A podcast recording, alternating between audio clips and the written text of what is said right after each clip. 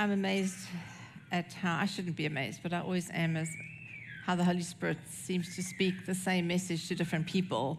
And then we come together on Sundays and we're like, oh, the Lord told you that. And it's so in line with what I want to share. Um, both what Missy shared in the beginning and what Lindsay shared is, is exactly what I feel like God has on his heart for us today. I had three different sermons, and this is where we landed, and it seems like the Lord is saying amen with us. So, so I want to talk about coming boldly today, and I want to share a little bit of my story to start with, and then we want to have a look at just Jesus' life, who he was, who he is today. But let me start with just an idea of where I have come from. So I've been saved for a very long time, grew up in a Christian home. But when I gave my life to the Lord, I, I believed this lie that only certain emotions or certain level of emotion was acceptable now. And I could show a little bit of joy, but not too much, just stay dignified. And you could shed a tear, but don't overdo it. You know, too much emotion um, is not really a good thing. And anything too extreme disqualified me from being a mature believer. And of course, this was not true. But my behavior and my faithfulness to God, though those are good things, were what I believed allowed me to draw near to Him or not. And so, because I so wanted to please Him, as we all do, I found it hard to keep doing the right things. There was a tremendous pressure on me because I really wanted to, to please Him. And so, in this misguided thinking, I believed that I could only approach Him when everything felt peaceful inside, when I was feeling righteous. I hadn't quite stepped into the revelation that I am the righteousness of God in Christ. Now, I think it's kind of obvious that this kind of thinking is not grace filled, and it's certainly not in line with what the word teaches us. And so the truth is, there's an invitation for us to come boldly to Him. And we're going to do that this morning. And we're going to see that no matter what place we find ourselves in, every place we find ourselves in is an opportunity to connect with Him, not step away from Him. Can I just pray for us before we jump into the message? Father, I just thank you, Lord, that you have come with such a clear agenda this morning to draw us close, to show us, Lord, that there is always a way to come close to you. Holy Spirit, we, we open our hearts to see you, to hear you, to come into your presence boldly. Thank you, Lord, that you've made a way in the Spirit for us to draw near. In Jesus' name, amen. Okay, let's jump into Hebrews 4, verse 14. Therefore, since we have a great high priest who has ascended into heaven, Jesus, the Son of God, let us hold firmly to the faith we profess. For we do not have a high priest who is unable to empathize with our weaknesses, but we have one who has been tempted in some of the ways that we get tempted. No, he's been tempted in every single way that we are, yet he did not sin. Let us then approach God's throne of grace with confidence. Why do we approach with confidence? So that we can receive mercy and grace in our time of need. We don't have to be perfect and then come. We come in our time of desperate need. We come because we need grace. We always need grace. We always need mercy. And this scripture says to me that every emotion we, we experience, every state that we find ourselves in, is an opportunity to connect with Jesus. It's never a place to run from Him because he's been in the very place that we find ourselves. And so rather than believing like I did that my feelings disqualify me, now they make a connection, a place, a point of connection for me with my king because he understands not in theory but by experience. Every state is an opportunity to connect with him. And so my hope this morning is really very simple that we would catch a glimpse of Jesus who became flesh on our behalf. He sits on the throne with eyes that burn like fire, with a voice like rushing waters, but he also became fully human. And when we get that, it's a whole lot easier to come boldly to Him with all our stuff, without reserve, because we know that He fully gets us and He longs for us to come close. Most of you are familiar with the song, Turn Your Eyes Upon Jesus, look full in His wonderful face, and the things of the world will grow strangely dim in the light of His beauty and grace. I think sadly, at times the reality sounds a little bit more like this, and maybe you can relate. Turn your eyes onto the things of the world. Turn your eyes onto the misperceptions of who Jesus is.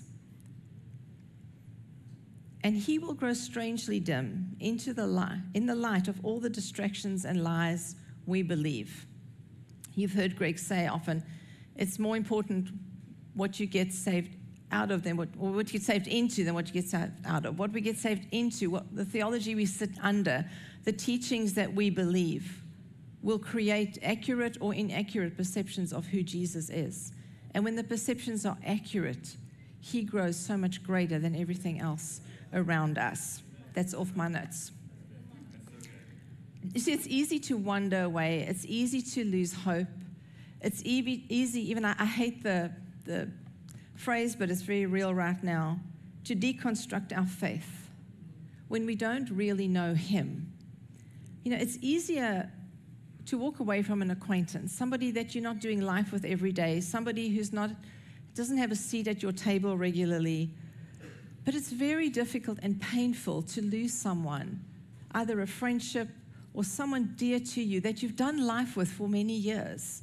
Suddenly there's this huge gap and it's painful. We're supposed to know him. We're supposed to miss him when he's not a- around. He's always around, but when we feel that, we're supposed to draw near to Him, not just be acquainted with Him.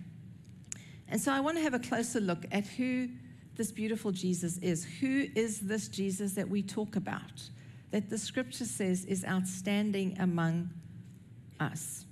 The one who chose to become fully human on our behalf. John 1:14 says the word became flesh and made his dwelling among us. We've seen his glory, the glory of the one and only Son who came from the Father, full of grace and truth. And here's the reality we, sometimes we, we miss the, what this is really saying. Jesus was born of woman in the flesh. It was messy. Birth is messy. If you've witnessed or given birth, it is messy. Jesus was born in the flesh to a young woman in a stable. It's not just what we see in the nativity scene. Jesus died the most excruciating death. It's not just Jesus on the cross that sometimes we see, though that is beautiful, but he was beaten beyond recognition as a human being. He was born in the flesh and he died in the flesh. And he made a decision to step out of the heavenly realm and become a man. He said, I'm choosing to bear the weight of sin and temptation, though he never sinned. And I, I have I focused, and I believe it is true, that he did withdraw often to spend time with his father, to hear what his father had next for him. But I've wondered recently if some of the times he didn't withdraw was because the weight was so heavy, because Jesus lived amongst the depravity of man and he knew he was the only answer. When he saw the lost, when he saw the hurting, when he saw the broken, when he saw the religious, he knew he was the only answer. And being a prophet, he carried that weight of, I, I'm it for these people. And I think sometimes he just needed to withdraw and take a deep breath because he was fully human at that time. John 1 from verse 14 says, John testified concerning him. He cried out, saying, This is the one I spoke about when I said, He who comes after me has surpassed me because he was before me. The next day, John saw Jesus coming toward him and said, Look, the Lamb of God who has taken away the sin of the world. This is the one I meant when I said, A man who comes after me has surpassed me. I don't want you to miss this. John was emotional here. He cried out. It wasn't John cried out, and then he said, No, John cried out. This is the one I was telling you about. I had this picture of him sitting around the fire with his, with his disciples who became Jesus' disciples. And he was saying, Remember, I was trying to describe him to you last night when we were having dinner. This is the one. Now you see him. Don't, don't miss him. This is the one I was telling you about. John was so overwhelmed with excitement. You see, the word became flesh means he became like us, with feelings and emotions and physical limitations and temptations. The word became flesh means Jesus had fun with his people. It means he grew weary and needed to sleep. It means he grew hungry and needed to eat meals. And so, this is why we can come boldly to the throne of grace, because He's been in every place that we find ourselves. We're not invited into this relationship with somebody who has no idea what you've gone through. No, He was tempted in every way. Jesus is fully God. He was fully God. But for 33 years, He was fully man, He was fully human. He had deep emotions, and we're going to have a look at some of those. He had emotions of love and sorrow and feeling overwhelmed. He had emotions of grief, and he had emotions of great joy, and he was fun loving. He is real. So let's have a look at just, just a few stories. We'd be here all day if we had to go through all of it. But to start with, he loved deeply. I think that's obvious. That's why we can be here today. He loved so deeply that he gave his life for us. He loved so deeply that he could say, Father, forgive them because they don't know what they're doing.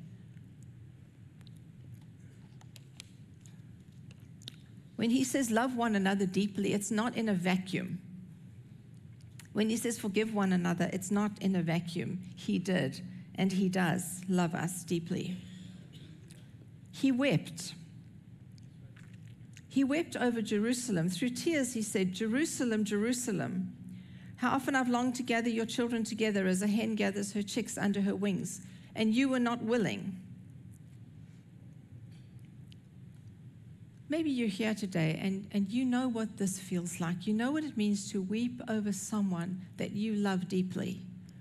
Maybe you're praying for your children. Maybe you're praying for a spouse or a close friend or a parent that doesn't know the Lord and you've, and you've shed many tears longing for them to come back to Him. Jesus wept with sadness and longing for Jerusalem to return to Him. How I long to gather you. The point of this is He understands and He empathizes with you in those moments. It's not theory for Him. Jesus grieved. He grieved. Maybe you're here and you are walking or have walked through deep loss of someone you love. And so sorrow and grief are familiar emotions for you, maybe even today as you're here. Maybe you wonder, know what it feels like to think, how am I going to move forward? I don't know how I'm going to move forward from this loss. Let's look at Matthew 14. Jesus finds out the news that his cousin John has been beheaded. John's disciples came and took his body and buried it. They went and told Jesus. When he heard what had happened, he withdrew by boat privately to a solitary place. Right now, Jesus is experiencing grief because he's just heard that someone that he loves deeply has been brutally murdered. And I think in this moment, he probably isn't able to speak. Or he might be so overwhelmed with emotion and he says, I just need a little space. We're going to do everything we're going to do, but I just, I just need to be alone. Just give me a little space. It was a very real moment of grief for him. Jesus was overwhelmed with sorrow. Maybe you're facing circumstances that feel completely overwhelming. And you've said, God, how are we going to, get on the other side of this? Mark 14, they went to a place called Gethsemane, and Jesus says, Sit here while I pray. And he took Peter, James, and John along with him and began to be deeply distressed and troubled. My soul is overwhelmed with sorrow to the point of death. Stay here and keep watch. He was about to take all the sickness and all the sin on his body. He knew what was coming.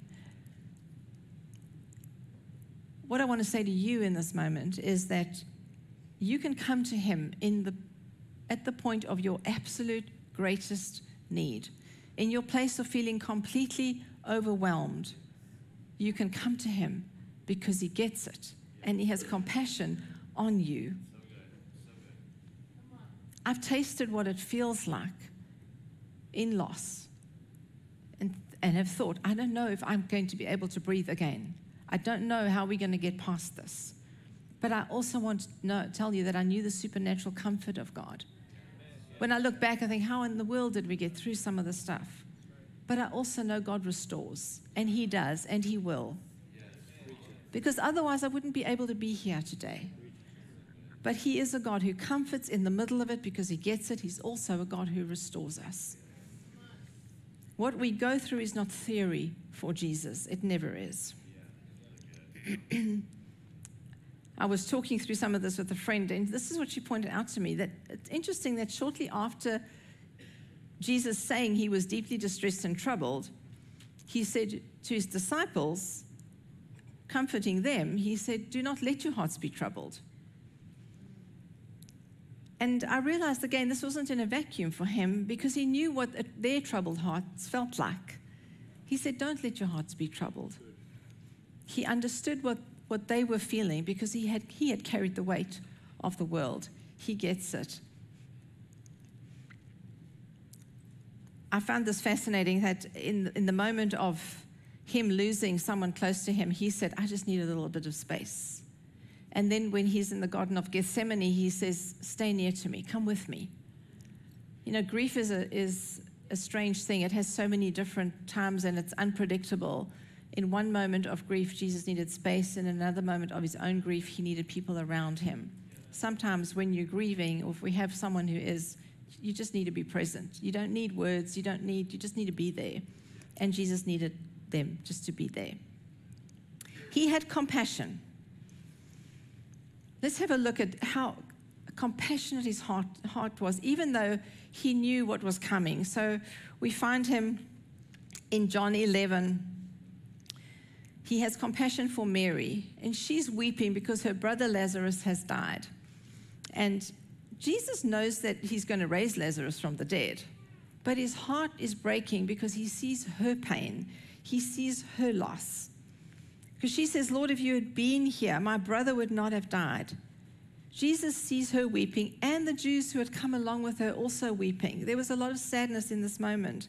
And it says, He was deeply moved in spirit and troubled. And then he raises Lazarus from the dead. But Jesus wept with him, not because he didn't know, but because he felt their pain. You see, when, when we hurt, he hurts. He has compassion for you. He really does feel what you're feeling. Psalm 103 says, The Lord has compassion on those who fear him. He has compassion on you today. Looking at the clock there. Okay. Jesus got angry. You know, we say gentle Jesus, meek and mild. Jesus was is gentle, meek, not mild. Jesus got angry with religious tradition that stopped people from experiencing healing and freedom. Jesus hates the religious spirit and the bondage that it brings. And I just want to say to you, I'm going off my notes again, okay? I have seen the religious spirit in the spirit. It is not something you want to play with or come near. It will put you in bondage. Run away from it. It is not the spirit of God because He's the spirit of freedom. Amen. So in Mark 3 5, we find him healing the man with the withered hand on the Sabbath to the horror of the Pharisees, the religious leaders. Now, Jesus loves the religious leaders. He went to the cross for them. We are not fighting people, we are fighting a spirit. says he looked around at them in anger, deeply distressed at their stubborn hearts. And he said to the man, Stretch out your uh, arm or your hand, whatever version. He stretched it out, and his hand was completely restored. You see, I, I like to picture these stories. So if you would do that with me, I, I kind of see Jesus saying, Everybody step back. Come, bring me your withered hand. You're getting healed, Sabbath or not. You need healing. And they're freaking out because you're not supposed to do anything on the Sabbath. And shortly after this, they, they go and plot his death. Jesus is not faced by that. He sees the man who needs healing.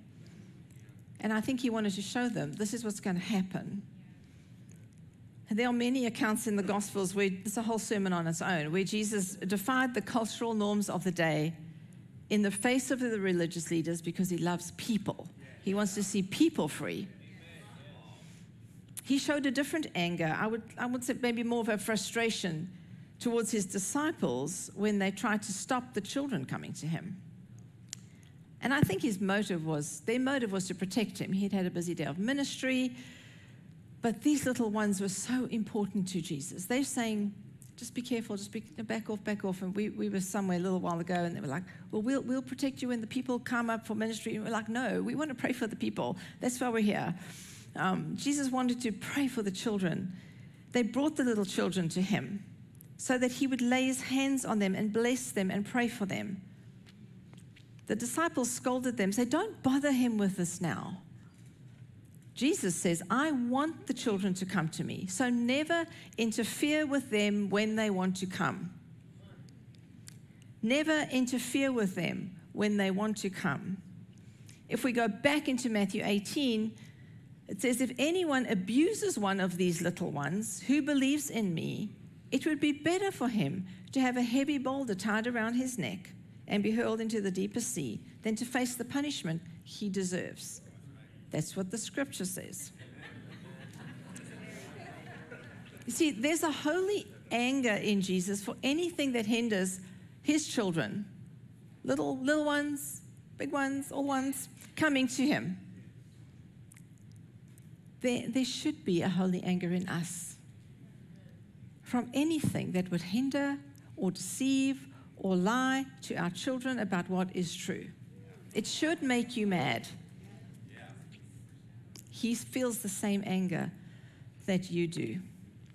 And may I say that what the things that are coming against the children, against the next generation, against our young people now is nothing short of demonic. But it begs the question what has the Lord got in store for the children that are growing up now? What has He got for them that is such a threat? She's agreeing with me. My granddaughter's saying, Amen. you go, Natalie, you go. they are born for such a time as this. Don't believe anything else. There is a calling on them. Yes, there is a press against them, but there is a calling on them and the children that we see now are going to lead us in revival. They are going to have encounters that we're going to be jealous about. It is a good thing that they are here today. Let the little children come to him and do not hinder them. There are times when we should feel a holy anger towards things that are unjust, towards things that hurt or withhold the bride from receiving what Jesus paid for. And he shares that holy anger with us. Okay, let's take a deep breath. I need a deep breath. okay, I'm going to pivot a little bit. Jesus was joyful, he was filled with joy. That's what Luke 10 21 says. At that time, Jesus, full of joy through the Holy Spirit, said, I praise you, Father, Lord of heaven and earth in John 17, 13, I'm coming to you. I say these things while I'm still in the world so that you may have the full measure of my joy within them. Jesus loves us, loves it when we are filled with his joy.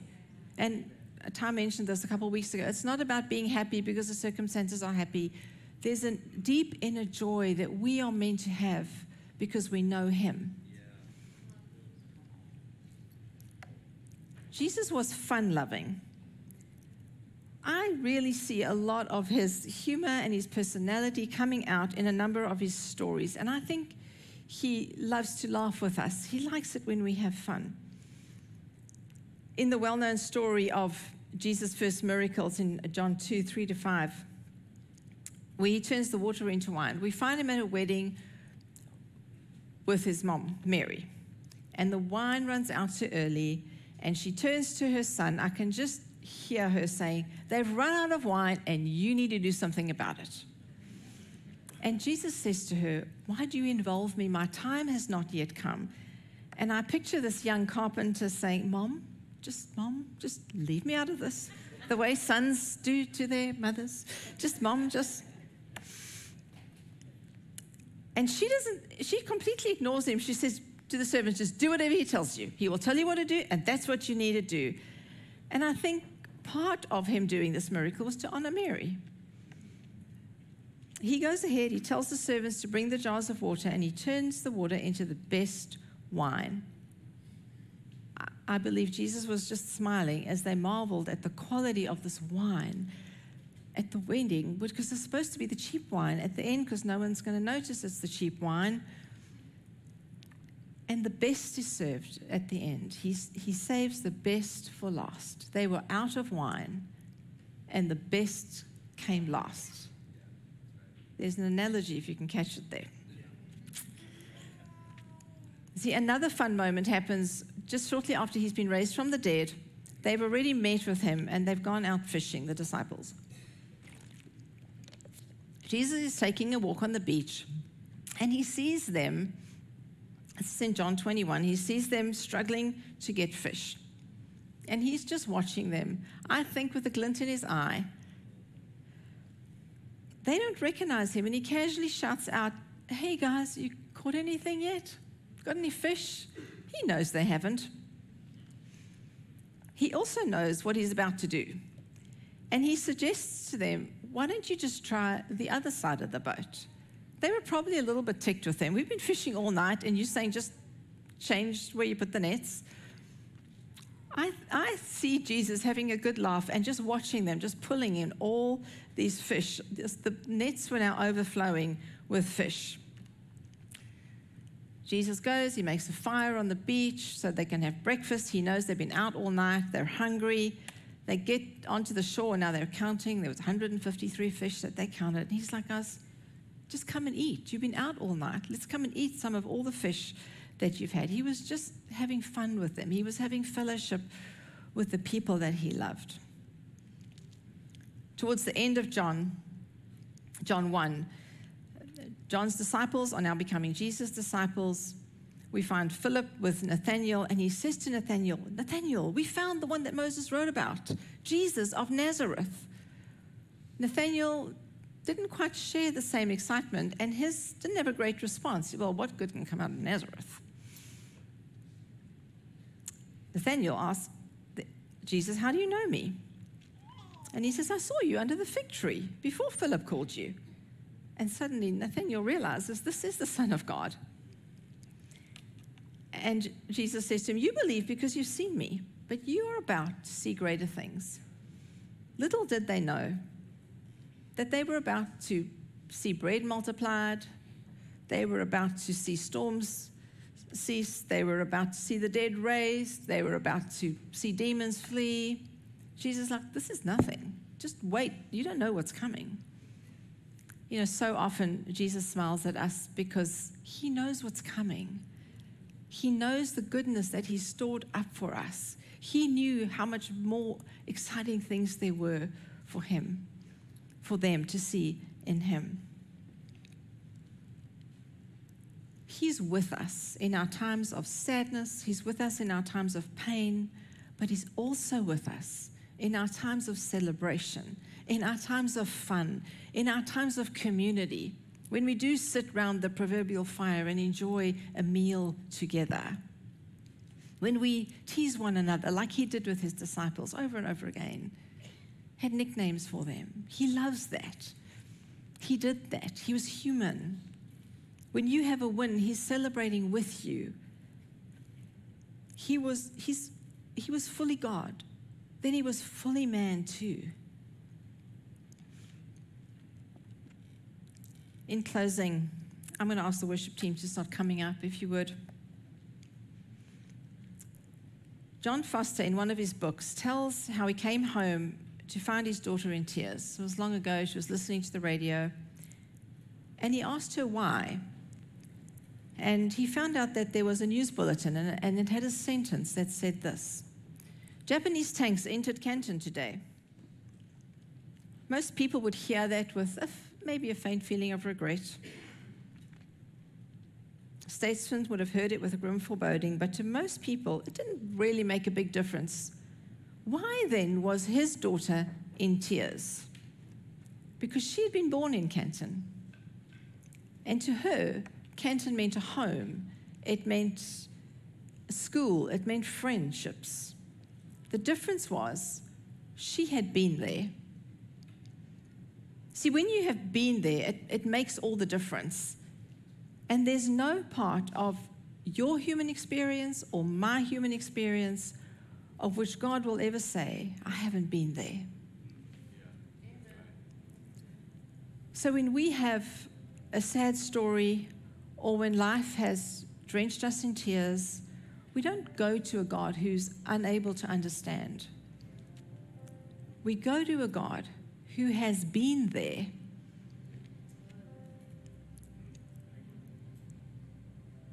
And today, this Jesus who became flesh on our behalf, the Son of Man, whose eyes today are like blazing fire, and his voice is like a rushing wind, and he does sit on the throne. He invites us to come boldly, to come boldly to the throne of grace. And maybe some of you just need to reconnect there. Maybe you've allowed your emotional state or what you're going through to feel like a disconnect. And when I make things right, I'll come back. No, there's an invitation for you today to come boldly, regardless of your state. In your place of deepest pain, of great need, in your place where you're trusting God for the breakthrough, He invites you to come boldly because now you know that He gets you. And there's an invitation to come and receive mercy and grace in your time of need. I'm going to pray for us, and then we're just going to spend time in worship, coming boldly to the throne of grace because He gets us, because He's been there. Father, we thank you for this beautiful and powerful invitation that we get to come boldly to your throne of grace. Jesus, we just want to say thank you for all that you went through, for all that you were and all that you are today, for all that you experienced, so that you can truly say you've, you've been there. You've been in the trenches with us. You feel our pain, you love our joy. God, we invite you now, Lord, to, to just come and be amongst us corporately, but Lord, we choose individually to draw near boldly to your throne of grace and receive what we need. And we thank you, Lord, that you get us. We thank you, Jesus, that the word became flesh and dwelt among us. In Jesus' name, amen.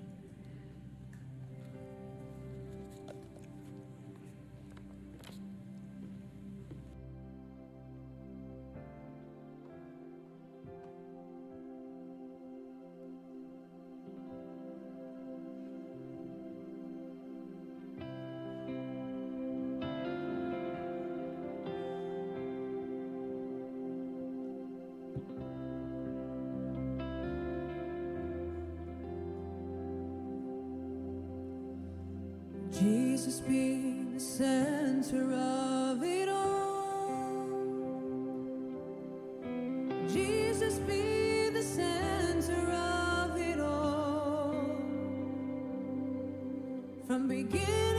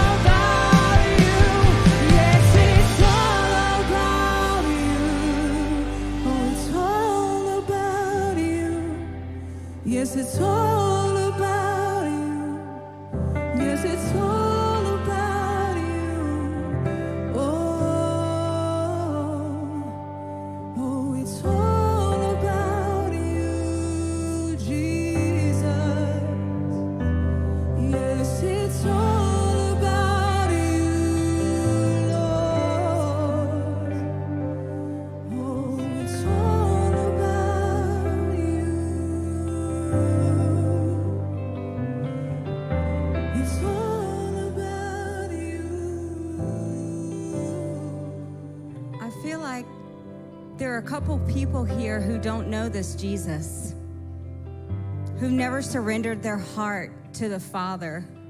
And I was just sitting back there watching you worship. And I believe like today is your day. Today is the day where the Holy Spirit has been, you can feel it in your heart. You know that it's you. Your heart is just racing. The Lord had you in mind when you walked through those doors today. And so I'd just like to pray for you. And also, there's also a couple people here who, who feel like they've just messed up and God can't use you anymore and that you've just you've lost your connection with him. And I'd also like to pray for you for that connection with your Father. He's always been by your side. So heavenly Father, I thank you, Lord. You are never too far from us. Father, I thank you for the individuals right now who want to know you as Lord and Savior. If you just pray after me, Lord Jesus, forgive me. Forgive me for the wrongdoings, for the sins. Lord, come inside my heart. Make me brand new. I want to live with you. I want to know you. I want to know this God. And we want to celebrate today that you gave your life to Jesus. And for the individual who thought that they were too far away from God, that He can't use you, that He doesn't know you, you know what? He has never left your side. He died for you. He says, I've loved you with an everlasting love. You can look on the palms of my hands. And so today, if you prayed that prayer or that rededication, some of our leaders will be out front in the lobby and we we have a free gift for you. And we'd love to shake your hand. We'd love to give you a hug and welcome you to the Northlands family. We're so excited. We want to celebrate with you. And so, welcome. Welcome to the Northlands family anything that we have talked about today, any of the upcoming information, you can scan the QR code in front of your seat and uh, it'll connect you to all the information here at, at Northlands. And I just want to say thank you to Michelle Haswell. What a powerful message to come boldly before the throne. At this time, I'd like to invite the ministry team to come up. I want to encourage you Believe big. Come boldly before the throne. Let one of our ministry leaders up here who are trained pray for you. You will see mountains melt like wax before you. You will see healings. You will you will feel the hope and the peace and the love of Jesus. Come boldly, let them pray for you. There's a, a list of things. Words of knowledge is what we call them here at Northlands Church. They're going to come up on the screen. Take a moment if any of those resonate with you, let one of our powerful leaders pray boldly for you. And if it's not on that list, come anyways. We'd love to pray for you. With that, Hopefully, we'll see you Wednesday night at our summer series or next Sunday. Have a wonderful, blessed week in the Lord Jesus.